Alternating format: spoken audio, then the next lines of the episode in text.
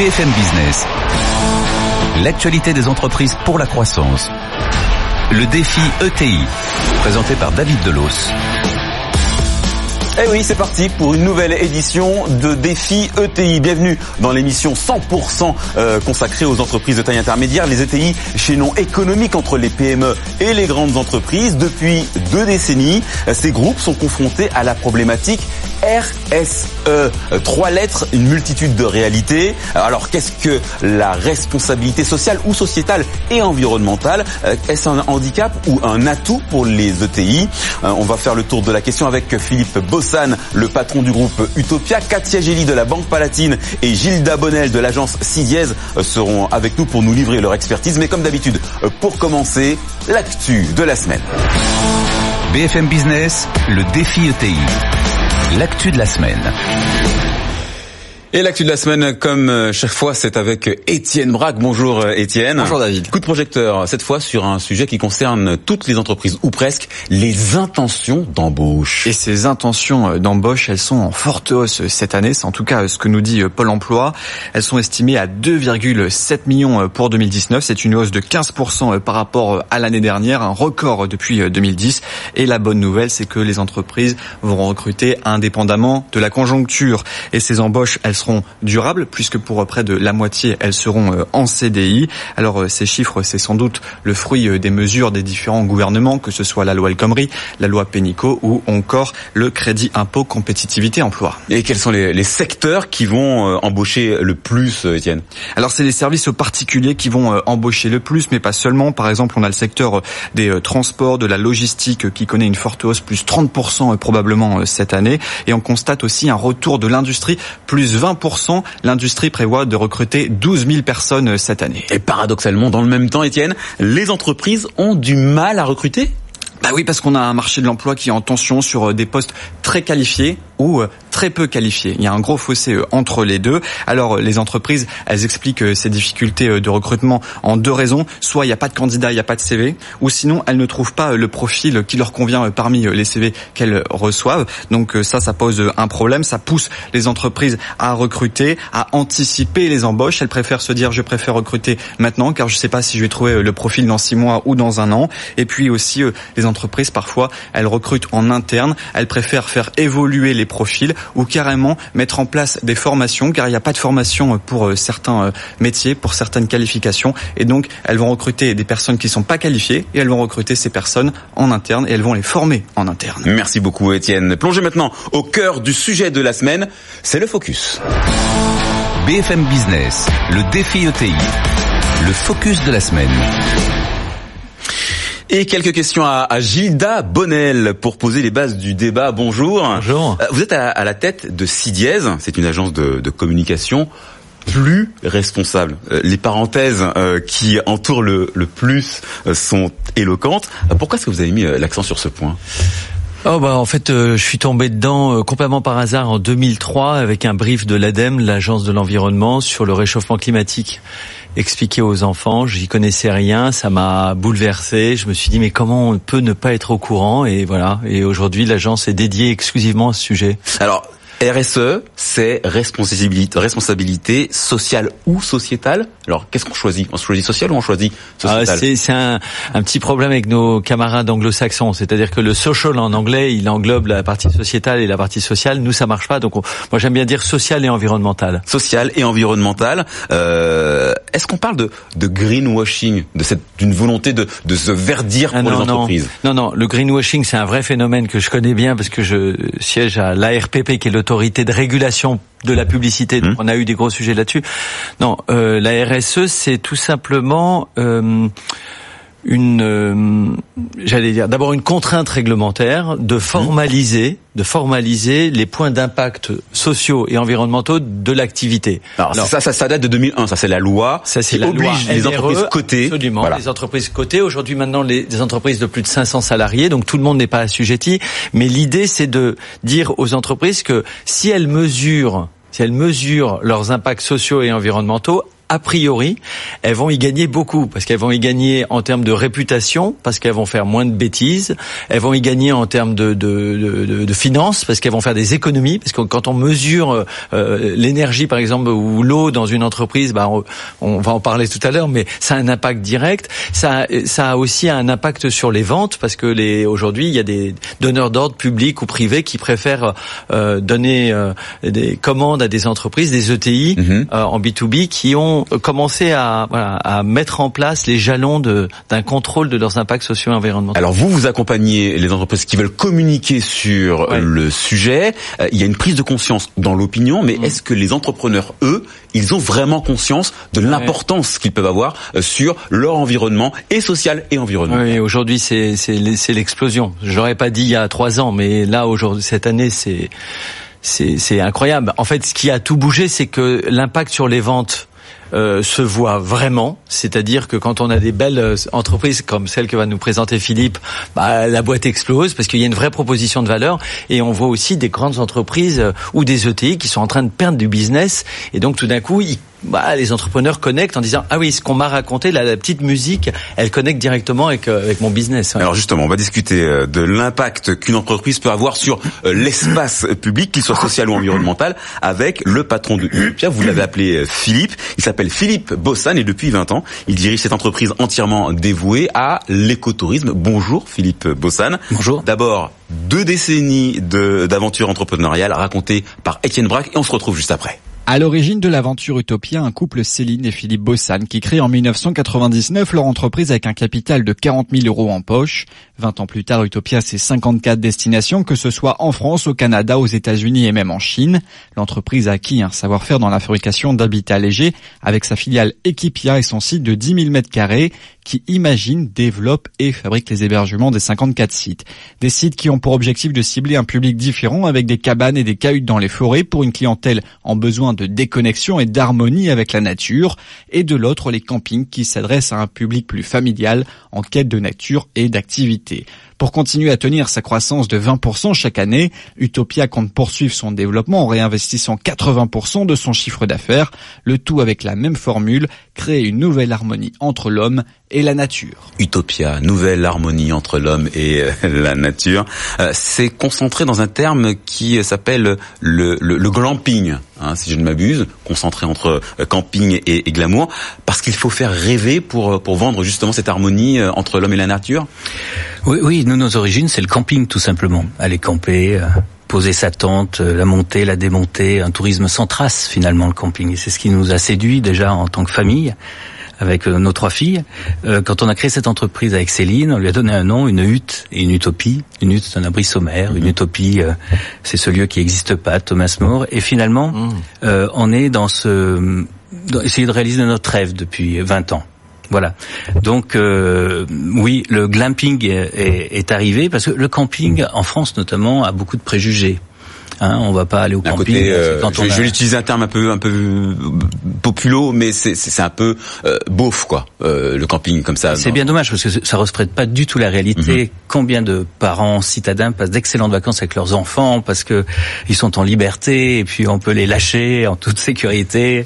Voilà. Expérience vécue, je peux, je peux, je peux, je vous le confirme. Et, et, et tous les milieux sociaux sont confirmés bien sûr. Le camping d'ailleurs a plus que doublé son chiffre d'affaires en quelques 15 ans ces mhm. dernières années. Et vous en avez profité, hein Extrêmement. Oui, alors c'est un créneau un peu particulier parce qu'effectivement, nous on n'aime pas les mobilhommes alignés, blancs, en plastique. Ça, ça n'a jamais été notre truc. Notre truc, ça a plutôt été la tente, le bois et la toile. Voilà. Et donc j'ai été quelque peu. Merci beaucoup de m'inviter à cette à cette euh, euh cette euh, ce débat parce que j'étais un peu gêné euh, sur la RSE, à vrai dire, quand vous m'avez proposé ça. Euh, justement euh, parce que euh, nous on est parti avec un but, c'est de faire des beaux campings. Mon métier, moi, il est, tout simple, c'est de trouver des beaux sites naturels, mhm. de s'y implanter, d'implanter des hébergements sans l'abîmer, avec une volonté de réversibilité, de dire, se dire, et si je dois rendre le site à nature, je dois pouvoir la faire, d'autonomie. Oui, parce que c'est ça l'idée, hein. c'est-à-dire que euh, si vous deviez euh, désinstaller en quelque sorte un site, euh, ce serait sans, sans, sans, aucun impact sur sur l'endroit où vous êtes installé. Voilà, c'est le cap quand c'est fixé. Et puis ensuite, c'est d'inviter une clientèle citadine, familiale à venir profiter de ces instants. Donc finalement, euh, en termes d'environnement, c'est au cœur, c'est dans nos racines, euh, ce le E de, euh, enfin le de RSE. RSE. Voilà, RSE. Oui, je sais à peine ce que ça veut dire. RSE, pour tout vous dire. Mais pour vous, c'est une contrainte ou pas? Est-ce que Ah vous non. vous voyez comme comme un poids? Moi, c'est pas, c'est pas une contrainte. En, en le, quand vous êtes une jeune entreprise que vous créez à partir de pas grand chose ou, ou rien, euh, vous êtes obligé de séduire d'abord des collaborateurs à venir vous rejoindre. Alors ça, c'est regardez peut-être c'est le S de RSE là. Mais c'est énorme parce que on, on reste une PME, même si on a peut-être 450 personnes, 1000 personnes l'été. euh, euh, ETI, on reste une PME dans l'âme. Et attirer, même si on est basé à Lyon, que c'est séduisant, euh, aujourd'hui des jeunes employés, si vous n'avez pas effectivement euh, certaine façon de voir les choses, de les impliquer, de les rendre autonomes, euh, ben je sais, ben vous les attirez pas tout simplement. Euh, Katia Gély, vous êtes euh, la spécialiste euh, de la RSE chez euh, Palatine, notre partenaire, la, la banque des ETI. Euh, euh, pourquoi avoir utilisé la forme de, de la fondation, vous, pour aborder cette question? Parce que c'est- justement euh, la fondation que vous avez choisie pour euh, traiter des questions de RSE avec vos clients. Alors oui, tout à fait. Alors la Banque Palatine est très soucieuse de son environnement, c'est dans son ADN, dans ses valeurs, donc c'est- c'est un axe RSE important. On a bien sûr d'autres chantiers RSE plus environnementaux. Nous, nous allons euh, développer notre offre ISR, c'est l'investissement socialement responsable, notre offre de financement des ENR, des, des, des énergies renouvelables. Nous avons euh, un axe RH, hein, puisque dans la RSE, il y a le sociétal ou social, euh, comme disait Gildas, euh, qui est très important, puisque nous développons euh, des, des, des actions envers la mixité, envers la parité, nous faisons une semaine de la solidarité. Bref, tous tous les axes RSE sont développés à la Banque Palatine. Et puis on a cherché à y mettre euh, de l'insertion sociale.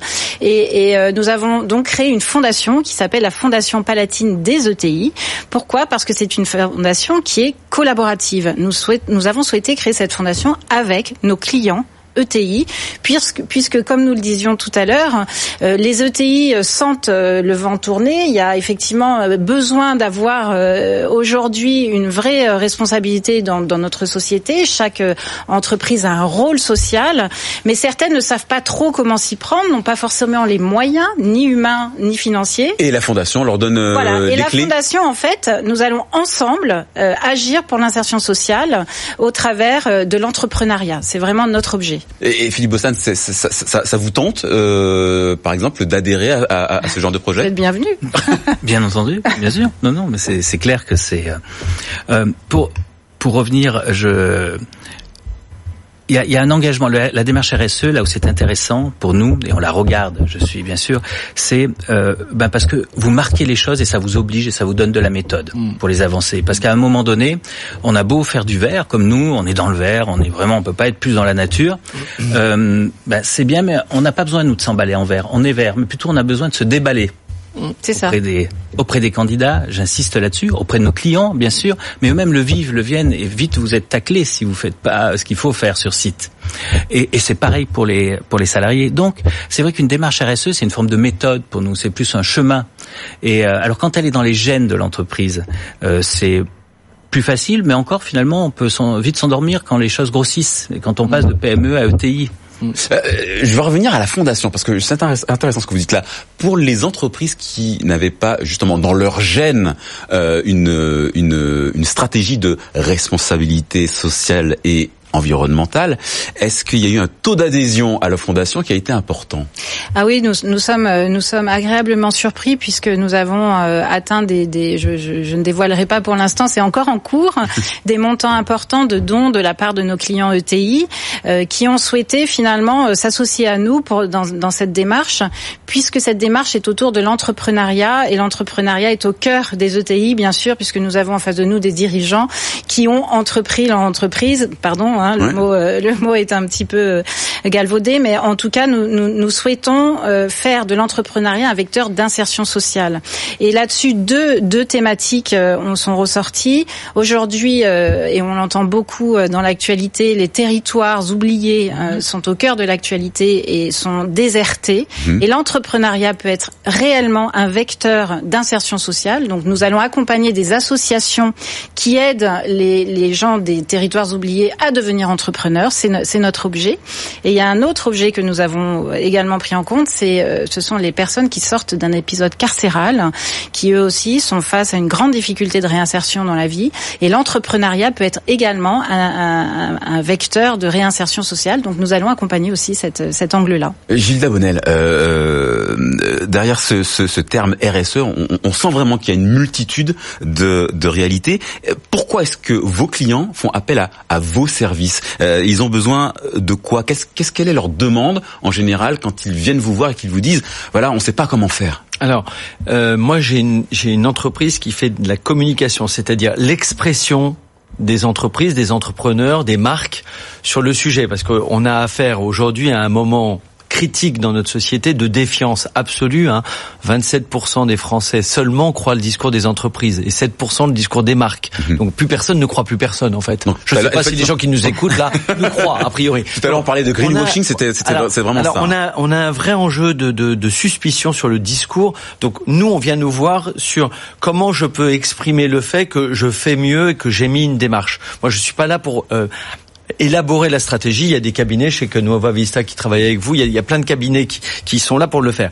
Moi, mon boulot, c'est de d'aider de, les entreprises à mieux comprendre ce que leur public, leurs clients, leurs collaborateurs, leurs actionnaires euh, attendent euh, d'elle mhm. euh, et, et, donc d'essayer de, de, connecter. Alors la communication, c'est pas uniquement dire, oui, c'est aussi entendre et donc de dire aux entreprises attention, là vous êtes attendu et là vous devez être cohérent et voilà. Est-ce que ça signifie qu'il y a des entreprises qui font de la RSE sans même le savoir? Alors moi je me bats euh, là-dessus parce que je, je, je, déteste entendre un chef d'entreprise dire euh, je fais de la RSE comme Monsieur Jourdain parce que je parce que je pense que c'est normal qu'on le dise mm. intuitivement, c'est-à-dire ça fait très longtemps que je fais attention à mes impacts sociaux, ça fait très longtemps que je travaille sur mes impacts environnementaux. Mais encore une fois pour les gens qui nous écoutent, la RSE c'est formalisé, c'est piloté, c'est-à-dire je mets des indicateurs, je décide de, de mesurer euh, ma consommation énergétique, ma consommation d'eau, le turnover dans mes équipes, le, le, le, le temps de travail, euh, euh, quoi, le temps d'arrêt de travail. De, bah, il y a plein de critères comme ça, et ensuite on se dit, ok, qu'est-ce qui se passe sur ce sujet-là? Qu'est-ce qui, comment est-ce que je peux me faire une feuille de route? Vous en parliez pour pour que j'améliore euh, voilà, mes impacts. je vais redonner la parole dans un instant à, à, à, Philippe Bossan. Au sein de la Fondation Katia Gelli, est-ce que euh, vous avez l'impression que euh, les entrepreneurs, les entreprises qui, qui, qui adhèrent au, au, projet ont, ont, vraiment conscience de ce que ça peut leur apporter justement de d'être comme ça en, en, mode, ben voilà, on, on, on est responsable oui, oui, je pense qu'il y a une réelle prise de conscience. Il faut quand même savoir que 79% de la génération Y, enfin de personnes interrogées de la génération Y, euh, choisissent leur entreprise en fonction de la stratégie RSE. Ça, c'est vraiment important. Et vous parliez de recrutement tout à l'heure. Et, et j'ai un autre chiffre, ce sont 70% des collaborateurs se diraient plus loyaux et fidèles à leur entreprise si elle avait une véritable stratégie RSE. Donc je pense qu'il y a encore beaucoup à faire, mais il y a une véritable prise de conscience on n'a pas le choix. Euh, la réalité est face à nous. Euh, et les ETI ont un vrai rôle à jouer, notamment un rôle dans les territoires. Ce sont des entreprises de territoire. Elles ont des actions de mécénat. 43% d'entre elles aujourd'hui ont des actions de, de, mécénat déjà en place. À travers la fondation, on va être plus fort parce qu'on va le faire ensemble. Et nous, le faire ensemble, c'est vraiment important. C'est dans l'ADN de la Banque Palatine, donc dans, dans, dans sa fondation. Ensemble, on sera plus fort. Euh, le faire ensemble, les exigences des euh, employés, des, des, des, potentiels candidats à, des postes, vous le vivez euh, tous les jours, Philippe Bossan oui, on parle des. Je me permets de revenir sur un point que vous dites là. Sur, on parle des euh, de PME là, de TI. On est petite. Ce que vous décrivez tout à l'heure, il faut faire attention que ça, ça on, on glisse pas vers la bureaucratie très vite. Mmh. Vous savez qu'en mmh. France, on a quand même pas mal soumis par notre administration à donner, à rendre compte, à et à donner des tas d'indicateurs. Euh, moi, ce que j'observe aussi quand même, c'est que plus vous avez un métier polluants. Les plus gros rapports RSE, c'est quand même nos meilleurs chimistes qui les font, et les plus grosses entreprises. Hein, quand vous les prenez, même en taille, c'est que ceux-là, ceux qui peut-être euh, ont moins de choses à se faire pardonner ou à emballer à verre, euh, en verre, ont moins de euh, de rapports RSE épais. Hein, ça ne veut pas dire que souvent la synthèse, le bottin téléphonique, c'est pas le livre le plus intéressant qui soit. Hein. Parfois, un petit rapport RSE avec juste ce qu'il faut euh, permet justement de mettre en place cette démarche dans l'entreprise. Donc, moi là-dessus, je vais faire attention. ETI PME, euh, c'est euh, c'est une bonne chose, c'est un cap. Euh, voilà, il doit y avoir un peu de sincérité là-dedans. Ça ne doit pas simplement être un emballage. Et euh, je peux répondre ou pas? Allez-y, je vous en prie. Euh, je comprends la, je comprends la défiance. Euh, je comprends que vous puissiez euh, constater qu'il y a un certain nombre de grands groupes qui en font beaucoup. Ok. Ils ont les moyens. Ça fait partie du jeu. Ils ont ils ont les moyens. Ils font partie de mes clients. Je les embrasse. Euh, je les salue. euh, non non. Euh, plus sérieusement, l'aspect bureaucratique. Justement, le législateur a fait attention à ce que les PME et les ETI ne soient pas assujettis à des contraintes de reporting. En revanche, la philosophie, c'est de se dire aujourd'hui que faire rentrer ça dans dans dans, dans les scores de pilotage de nos boîtes, parce que on, on en a un des tableaux dans nos boîtes. C'est pas c'est pas très compliqué de euh, mettre dans nos notre scoring euh, de gestion d'entreprise des, des, mesures d'impact sociaux. Moi, je dis juste, l'intérêt, c'est vraiment pour l'entrepreneur, pour la PME. Mais moi, je le fais l'entrepreneur. Mais vous le faites. Mais pourquoi on le Moi fait aussi, je le Mais fais. pourquoi on le fait ces indicateurs? Parce que pas parce que c'est pas compliqué. Je le fais parce que ça me permet de recruter, d'attirer des talents qui Oui. veulent ça, qui et veulent savoir ce faire qu'on des fait, économies aussi. qui veulent. Et ça me permet aussi d'attirer des clients. Ah, bien sûr. Et donc ça, ça se retrouve dans mon Bah, voilà. de résultats en bas. Très bien. Voilà. Et là, Là, on est dans le l'économie rejoint l'écologie. Vous voyez, Absolument. moi ça c'est vraiment ma devise. Mais ne pensez ça, pas que l'intention soit de faire du reporting bureaucratique. Je pense pas qu'aujourd'hui ça soit sur la table euh, du Au législateur. final, on fait, on fait vraiment du développement durable au sens premier du terme, tel que euh, ça a été défini par euh, par euh, Brundtland. par absolument. Donc, euh, vous avez l'impression que que euh, aujourd'hui, on, on y revient, euh, Katia Gelli Oui, puis je dirais, je, je vais dans le sens de Philippe. En fait, euh, la fondation euh, fait se rejoindre deux mondes, le monde de l'entreprise et le monde de l'intérêt général. Donc, c'est un des axes RSE. Une fondation, c'est l'axe plutôt sociétal. Elle peut être une fondation aussi dans l'environnement, dans le développement durable pur. Mais on, on, on fait parler entre eux deux mondes qui a priori étaient, étaient très éloignés et avançaient en parallèle, mais ça c'est fini, c'est derrière nous. Euh, on le voit là.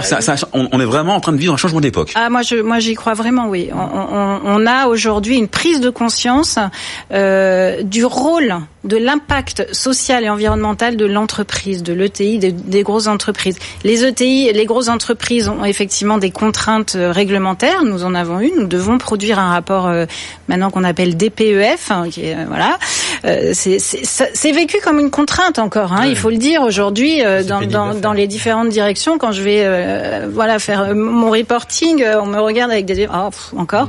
Mais euh, en même temps, c'est le point de départ et c'est le point de départ qui a ouvert euh, des stratégies, qui a ouvert des, réellement des prises de conscience. On fait des économies en faisant de la RSE aussi. Hein, il faut quand même le dire. Quand on mesure son électricité, quand on mesure l'eau qui coule dans les robinets, c'est- des détails tout ça. Hein, mais ça Oui, mais part par dit, des détails. Les de riz qui Voilà, font les sacs de riz. exactement. Oui. Donc, euh, donc il faut prendre ça comme un cercle vertueux. Un cercle vertueux, chacun doit faire sa part. C'est ça, euh, en fait. Euh, colibri. le petit colibri.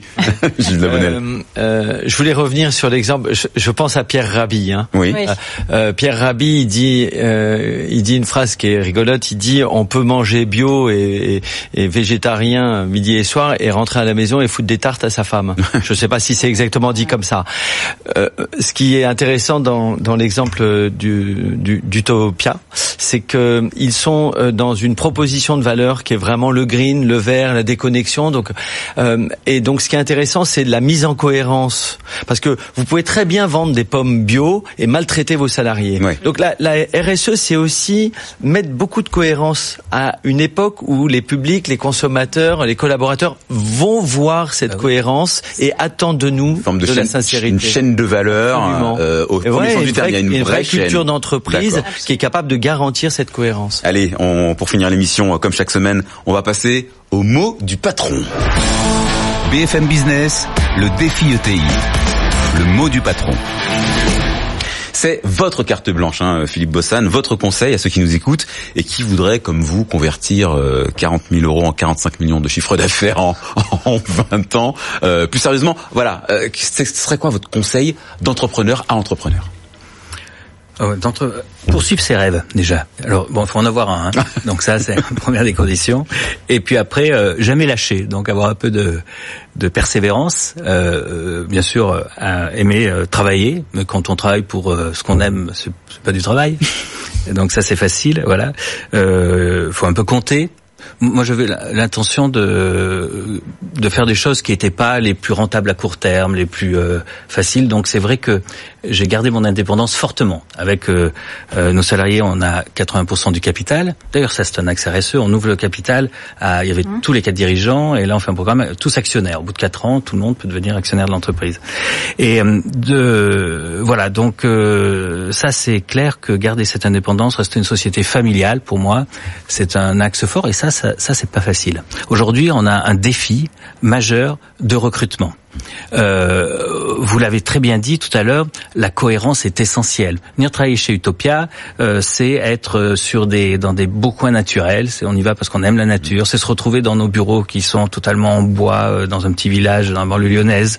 C'est se retrouver dans une une entreprise qui a fait essayer de faire la communauté Utopia et autour. Et ça, c'est essentiel. Aujourd'hui, je sais pas, il doit y avoir une centaine de postes ouverts à Lyon, aussi aux États-Unis, et c'est pouvoir faire évoluer les gens. 27 ans de moyenne d'âge, nos responsables de site. Ils partent aux États-Unis au bout de trois ans. Ils ouvrent, on donne des responsabilités aux gens. Donc venez chez Utopia. Et puis, et puis aux entrepreneurs, un dernier conseil.